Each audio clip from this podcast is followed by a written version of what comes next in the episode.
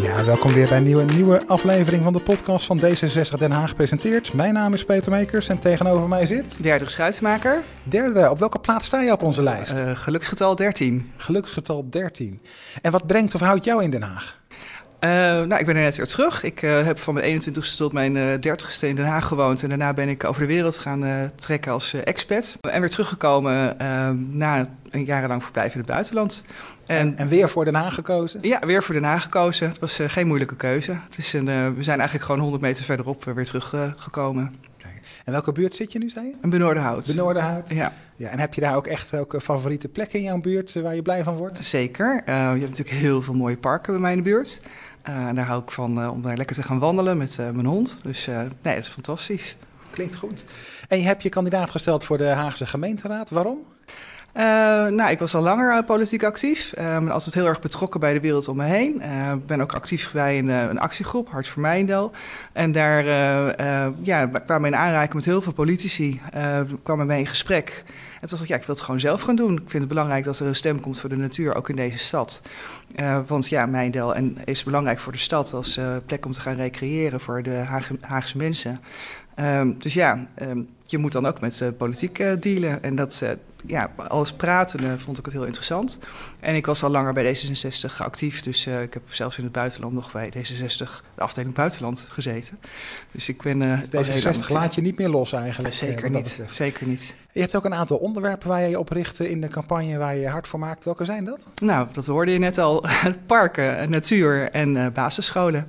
Basisscholen en park en natuur. We hebben het net even over je eigen omgeving gehad. Wat vind je nog meer belangrijk binnen Den Haag? Of waar zouden we meer kunnen doen? Nou, ik zei net al dat ik in Benoordenhout woon. Dat is echt een geluk. Je hebt daar een prachtige groene omgeving waar je lekker naar buiten kunt gaan.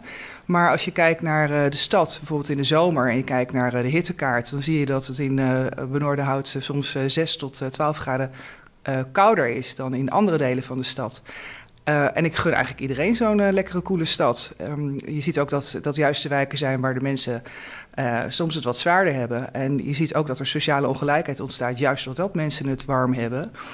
Zijn ze soms wat ongezonder. En dat heeft allerlei effecten op hoe mensen met elkaar samenleven als het heel warm wordt. Dus ik vind eigenlijk dat overal in de stad erg groen moet komen. Iedereen verdient groen. Ik zag iets voorbij komen op social media, iets over 330, 300. Heb ik dat goed begrepen? Jazeker. Wat is dat? Nou, dat is een regel die bedacht is door een hele interessante professor. Die zegt, als je iedereen uitzicht heeft op minstens 3 stukken groen vanuit zijn raam, dus 3 bomen, 3 struiken, dan worden mensen al gelukkiger. 30% van de ruimte in je straat zou eigenlijk gevuld moeten zijn met groen. En iedereen heeft recht op 300 meter van zijn huis een park... waar je lekker naar buiten kunt gaan en kunt recreëren, kunt sporten... andere mensen kunt ontmoeten en je fijn kunt voelen. Nou, volgens mij hebben we in Den Haag dan nog best wel te gaan. Ik zag dat Den Haag 5% meer groenoppervlakte wil toevoegen de komende jaren. Maar volgens mij halen we dan nog niet die 330, 300 regel. Nee, dat is een hele grote uitdaging. Je ziet dat Den Haag natuurlijk een grote bouwopgave heeft. En het is heel makkelijk om dan te denken, jongens, we gaan bouwen. Maar ik probeer vooral stem te geven aan stadsnatuur en stadsgroen. Omdat ik echt van overtuigd ben dat dat bijdraagt aan een gezonde stad. En mensen zijn weer gezonder. Mensen gaan ook meer naar buiten, gaan elkaar ontmoeten. Er zijn ook onderzoeken die bewijzen dat het veiliger is. Dat je je veiliger voelt als er groen is in je omgeving. En zo zijn er heel veel voordelen van groen. En ik vind dat heel belangrijk om daarvoor te gaan staan. En is groen alleen groen wat echt op de grond ligt? Of wil je ook groene daken? Of hoe moet ik dat zien? Ja, groen is natuurlijk overal. Waar je het kwijt kunt is op het dak uiteraard. Er zijn groene daken relatief makkelijk te maken. Je ziet hele mooie kantoorpanden ook verrijzen met groene gevels. Dat maakt natuurlijk ook al heel erg veel verschil. Dat kun je ook gewoon in de stad zelf overal aanbrengen. En je kunt natuurlijk op elke groot plein... Waarom zou je dat helemaal vullen met tegels? Als je er ook groen kunt toevoegen... waardoor mensen zich prettiger gaan voelen. Ja. En de stad er mooier op wordt. Klinkt als een heel mooi streven voor ons voor de toekomst. Je had het ook over basisscholen als onderwerp waar je aandacht voor hebt. Hoezo basisscholen? Ja, nou, ik heb zelf 4 kinderen. Dat is ook een van de redenen waarom ik ook sta voor een mooie wereld. Die wil ik graag goed achterlaten voor mijn kinderen. En vanuit, ik heb al die jaren met kinderen ook gezien hoe ze het hebben gehad op basisscholen. Ik heb zelf in de tijd dat ik in het buitenland woonde, ben ik ook actief geworden in het onderwijs. En heb me ook na terugkomst ben ik toezichthouder in het basisonderwijs geweest. En dan kijk je hoe het gaat op scholen. En dan zie je dat daar hele grote verschillen zijn. En ik vind dat zorgwekkend. Er zijn scholen waar heel veel voorzieningen zijn, waar ouders een grote ouderbijdrage betalen. En er zijn scholen waar de ouders dat niet kunnen betalen, maar waar kinderen het net zo hard nodig hebben. En er zijn scholen waar, juist die scholen waar het zo goed, het aanbod zo goed is, die krijgen wel leraren. En de scholen waar het dus echt nodig is dat de beste leraren voor de klas gaan staan, die krijgen geen leraren, omdat dat toch te zwaar wordt ervaren. En dat vind ik een hele oneerlijke situatie. Dus eigenlijk, iedereen moet gelijke kansen hebben. Dat zie je terug in hoe het onderwijs in Den Haag nog niet eerlijk verdeeld is. Ja, ik denk dat ik dat wel zie. Ja. Het is wel er zijn hele grote verschillen. En ik vind juist, daar kan je gewoon heel veel aan doen. Zeker vanuit de gemeenteraad. Ja, als je kijkt, je hebt een aantal onderwerpen genoemd waar je je hard voor maakt. Stel, jij zit in de raad, je hebt invloed. Wat zou je dan als eerste willen aanpakken? Wat ik al zei, ik vind dat er eigenlijk een soort norm moet komen voor groen. Er is nu al een soort norm, maar het is een wens, zoals die verwoord wordt, naar projectontwikkelaars. En ik vind eigenlijk dat dat een verplichting zou moeten worden, juist omdat het zo bijdraagt aan hoe mensen zich voelen in een stad. En ik denk ook dat het goed is, het heeft natuurlijk meer rollen. Het is belangrijk voor het tegengaan van wateroverlast, het voorkomen van hittestress. Nou, al die factoren, ik vind dat dus echt de moeite waard om voor te gaan staan. En we hebben natuurlijk al die mooie fantastische parken, waar ook heel veel mooie planten en dieren leven. Ik vind dat we dat gewoon moeten beschermen en nog mooier moeten maken. Dus alleen ergens een grasveldje neerleggen, dat is niet voldoende qua groen. Nee, maar ik denk dat je juist de winst kunt maken door dingen te combineren. Ik ben niet alleen maar voor groen, maar ook voor bruikbaar groen, waar mensen zich fijn voelen, waar ze graag naartoe gaan, waar kinderen buiten kunnen spelen, waar ze gezond kunnen zijn. Dat is het groen wat ik nastreef. En nou zien we in de recente plannen voor de Gaardendrevenzichten in Zuidwest dat daar woningen worden toegevoegd. Nou, volgens de ontwikkelaars wordt daar ook groen toegevoegd. Want ja, ze gaan groene daken bovenop parkeergarages of op binnentuinen aanleggen. Maar daar wordt bijvoorbeeld ook een sportveld opgeofferd om groenruimte te geven.